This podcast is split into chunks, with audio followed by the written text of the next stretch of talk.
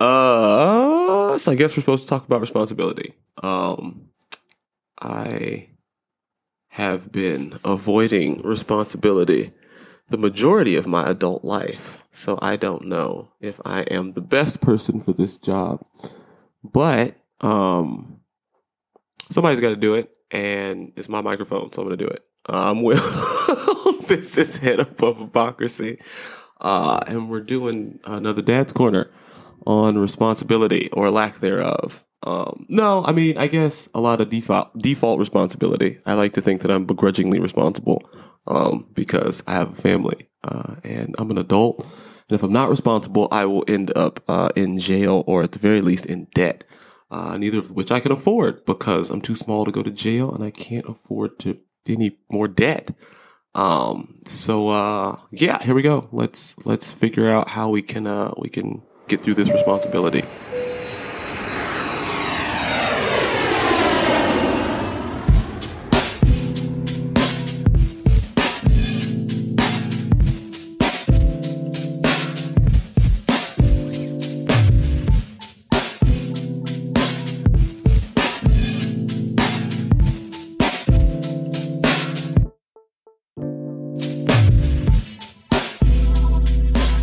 All right, here goes nothing.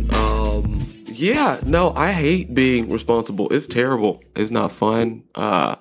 There's no trophies for it, according to Drake. It's not fun, but it has to get done. I don't know. I guess as a parent, as a father, responsibility is sort of thrust upon you. And most of us, I think, rise to the occasion for the most part. But then there's the question, when do you impart or begin teaching responsibility to your children?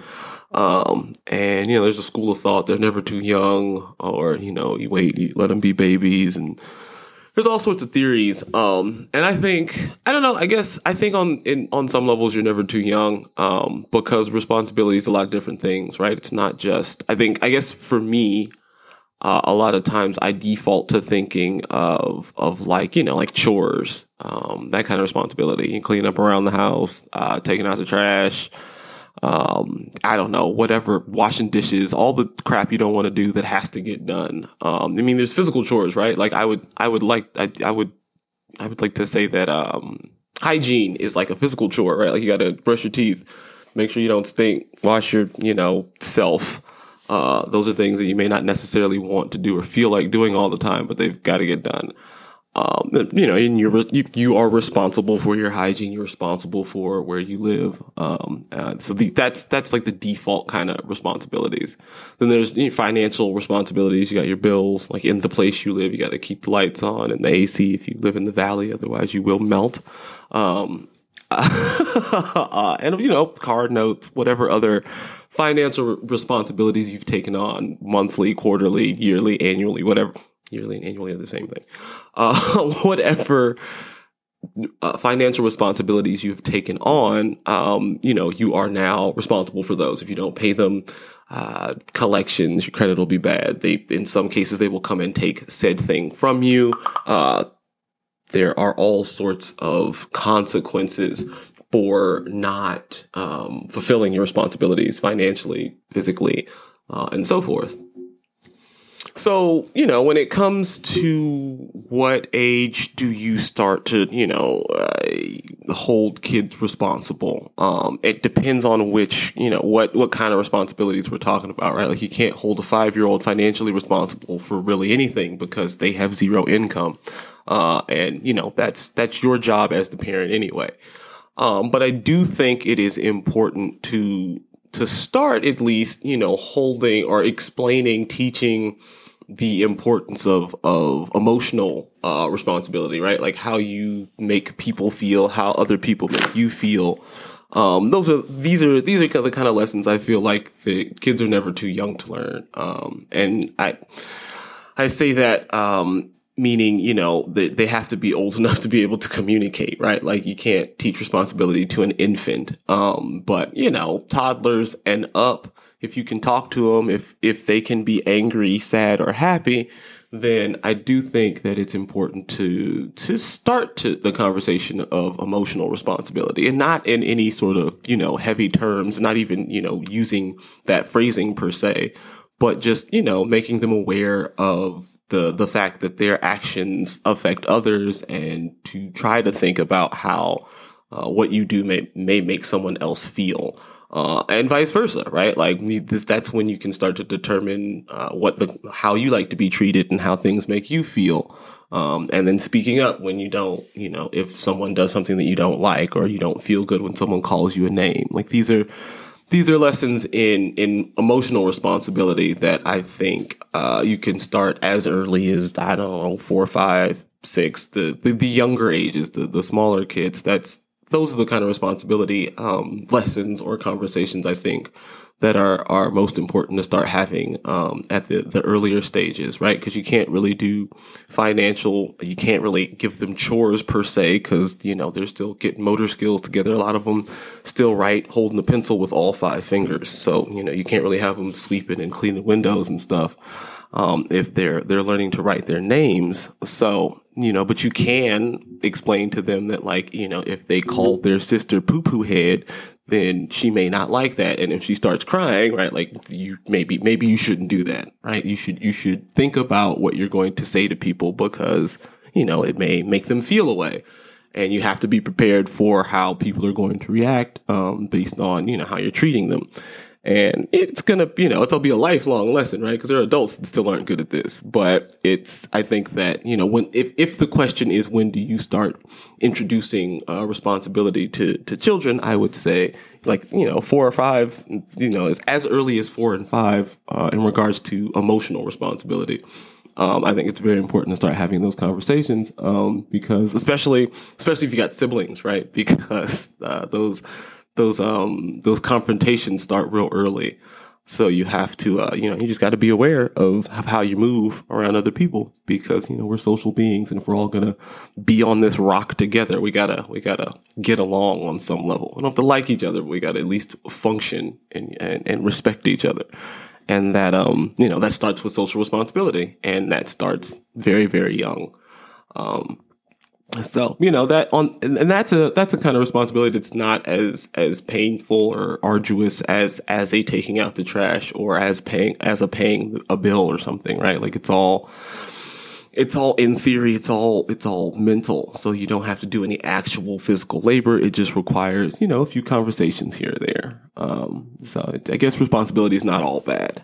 But yeah, me personally, I did not acquire that skill or that gear until probably my 30s, because up until that point, for me, responsibility I was more of a consequence ratio kind of person. Like, you know, you got to do this or else. Like, well, so what's going to happen if I don't?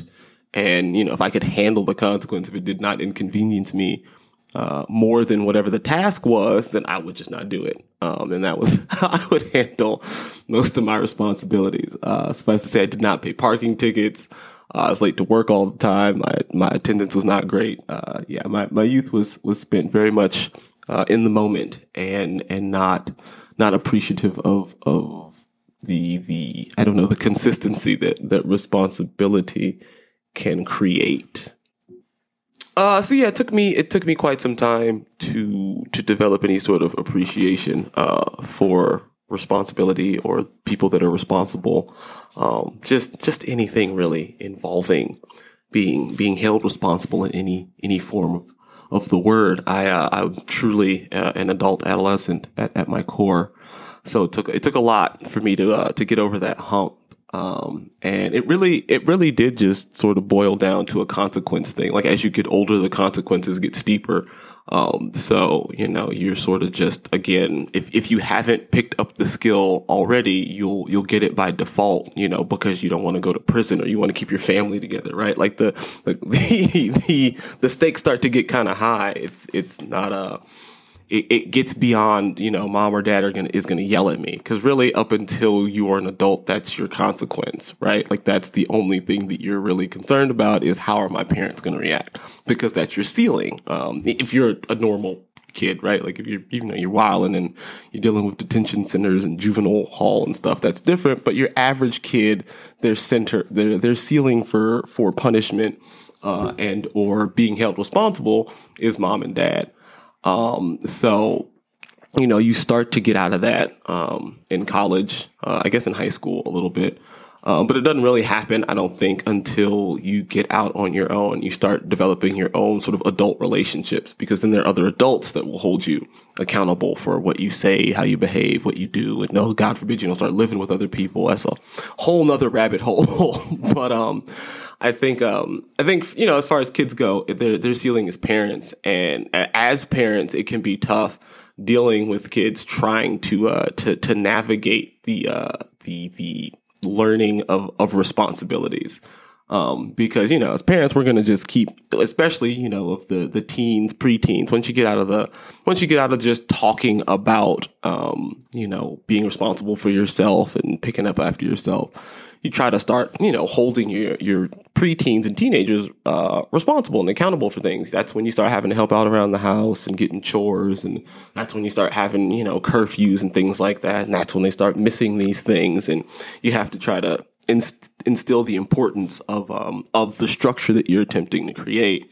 And it can be difficult, right? Because a lot of times, I feel like a lot of times the responsibility, the only way that you can teach it is by cause and effect, right? Especially within in the parental child relationship, right? Because they only have listened to you anyway, because you've been telling them what to do literally their entire life. So no matter how much you tell them, right? Like you got to pay your bills on time. You got to go places on time. You got to, you know, you have to, your word is your bond. You have to do what you say that you're going to do. Otherwise, you know, people won't trust you. It'll be hard for you to build relationships personally, emotionally, you know, professionally and so on, right? Like it's very important for you to have a good foundation in being responsible and being held accountable. You can say that until you're blue in the face and they're only going to kind of hear it. It's going to take incidents and things happening, them dropping the ball, you know, them having fights with their friends because they said they would be one place and they didn't go there. Like, Dad, I don't understand. Like, why doesn't Steve want to play with me anymore? It's like, well, because you always tell Steve you're going to come outside at noon and you don't get outside until 3. And the only reason you're not coming outside is because you don't want to, you know, get off of Call of Duty or whatever the case may be, right? Now you're losing friends because you're not doing what you said and you're not communicating that, right? Like you're not, and this is, and that's a basic example, right? That's being socially responsible to your friends, right? If you don't want to go outside, and tell me you don't want to go outside, right? Like just be straight up. Don't be like, oh yeah, I'll be there in a few minutes, and don't come outside until you're absolutely bored of the game that you're playing, right? Like that's disrespectful of your friendship. And, you know, no matter how much you try to convey that lesson to a kid, I don't think that it really resonates until that issue presents itself. And then you have the conversation directly after, like when they come to you and they ask you, like, why did this happen? Why is this person behaving this way? Then you got to work backwards, you know, from the event. Well, so what happened? Like, well, I don't know. Like we were supposed to play. And when I came outside, he had attitude. Well, when were you guys supposed to go play? I don't remember. He asked me to come outside and I was playing a game. I told him I'd be out in a minute. Like, well, you know, ballpark, when did that happen? Oh, probably, you know, 10, 15 minutes ago. And you look at the clock like, well, nah, man, that was 3 hours ago. That's why you had an attitude. And then now, you know, now you're having the conversation. Now you can talk about, you know, people are sensitive about their time. They don't want to be, you know, jerked around, if you will. Like nobody wants to be led on. If you're not going to do something, tell them you're not going to do it. If you are going to do something, then, you know, if at all possible, you should probably do it. And like I was saying, like that's a lesson that permeates throughout life. It's not just with your friends. It's not just, you know, with your girlfriend. It's not just at work. Like it's in all those places. It's how you are a good functional human in society, right? Like that's what separates us from the animals, so that we can talk and communicate in this way. And if we don't use those skills, then, you know, we're just a bunch of gorillas at the end of the day. So, you know, I think that's what makes responsibility so difficult as a parent, like as a concept to teach, is that a lot of times you don't get the opportunity to do so until after something's kind of already gone wrong, until after they've dropped the ball. But it is very important to take the time to have those conversations as soon as you can after the event, because that's when it's the most fresh. And that's probably when they're most open to hearing what you have to say, because something has gone wrong and they want answers right now. Now their ears are wide open because, hey, why did this thing happen? Like, now so-and-so's not talking to me, or I got fired, or, I got detention, or whatever the case may be. Now they want it. Now they want to understand. Now they're going to reach out. Now they'll listen to the lesson that you've been trying to teach them for the past, 10 to 15 years. So I said it was going to be a quick process, because it's definitely not. But, it's important to have those conversations. It's important to have them timely. Because if you wait too long, then you're going to forget what you have to say. They're going to forget exactly what happened. It doesn't hit the same. If you right when it happens, right when they reach out, drop whatever you're doing, if at all possible. Like, if you're a bus driver and they call while you're on the freeway, maybe call them back after you have parked said bus. But, in all reasonable sense of the word, drop what you're doing and, have that conversation, because they're reaching out because they want answers. They're going to listen. Now is the time to drive those points home. That's with the teenagers, probably all the way up to, early 20s, early 30s for us men, because we take a little longer to get there, especially when it comes to the responsibility department. But I think that's probably going to be, your best bet for handling those responsible or irresponsible teenage years. And they're rough and they last for a long time. But it just, that's what's going to work. At least that's what worked for me every time something went left. And I was like, well, why did this go left? Or I'm sitting, pouting in the house, or what's wrong? And I finally tell them what's wrong. That's when those are all the talks I remember. Those are the lessons that I remember, is when, that's something like, why isn't coach playing me? Well, you've been late to practice the last 3 weeks. Like, oh, well, I was killing in practice. Well, when you got there, like, you don't know how to run the first half of the offense because you weren't there to learn it. Well, point well taken. Now I'm 15 minutes early to practice every time I have practice for anything. So, that's a very small example, but things like that, those are the kind of things that stick because they're important to you, because something has gone contrary to the way you thought it would go. So now you want to figure out why, you want to get it fixed. You're willing to listen. Up until that point, it's just, Charlie Brown noises in the background, because that's how parents sound to kids after, God, it seems like 5 or 6 years old, because my daughter already doesn't listen to me. And, she's starting the first grade next year. So it could, who knows when it starts, but it can start very early and it lasts for a long time. But even the 6-year-old, if, something goes left after she's done crying for 15 minutes, she wants to know why. And that's when she's the most receptive. So I say, you pick your spots, have those conversations, and they'll figure it out. If you've got boys, and it's just, I feel for you, because it's going to take twice as long. But we get it together eventually. Usually, hopefully. Maybe. If they're struggling too much, you can always send them on over to headabovehypocrisy.com. I got lots of episodes. I've got lots of content. I've got lots of merch. I don't know how helpful that'll be with the responsibility department. It'll help me fulfill some of my financial responsibilities, right? If you're trying to, help me out personally. But I am here to help you as well. If you want to reach out directly at Head Above Hypocrisy on Instagram is probably the best way to get a hold of me. That is my social media drug of choice. Those are the ways you can get a hold of me. And keep fighting that good fight of responsibility. I know it's tough. But I will be here, responsible for more and more episodes. So you can always depend on that. And if you enjoyed what you heard, go in ahead and hit that follow button. I'm Will. This has been another Dad's Corner. Hopefully it was somewhat beneficial. Until next time.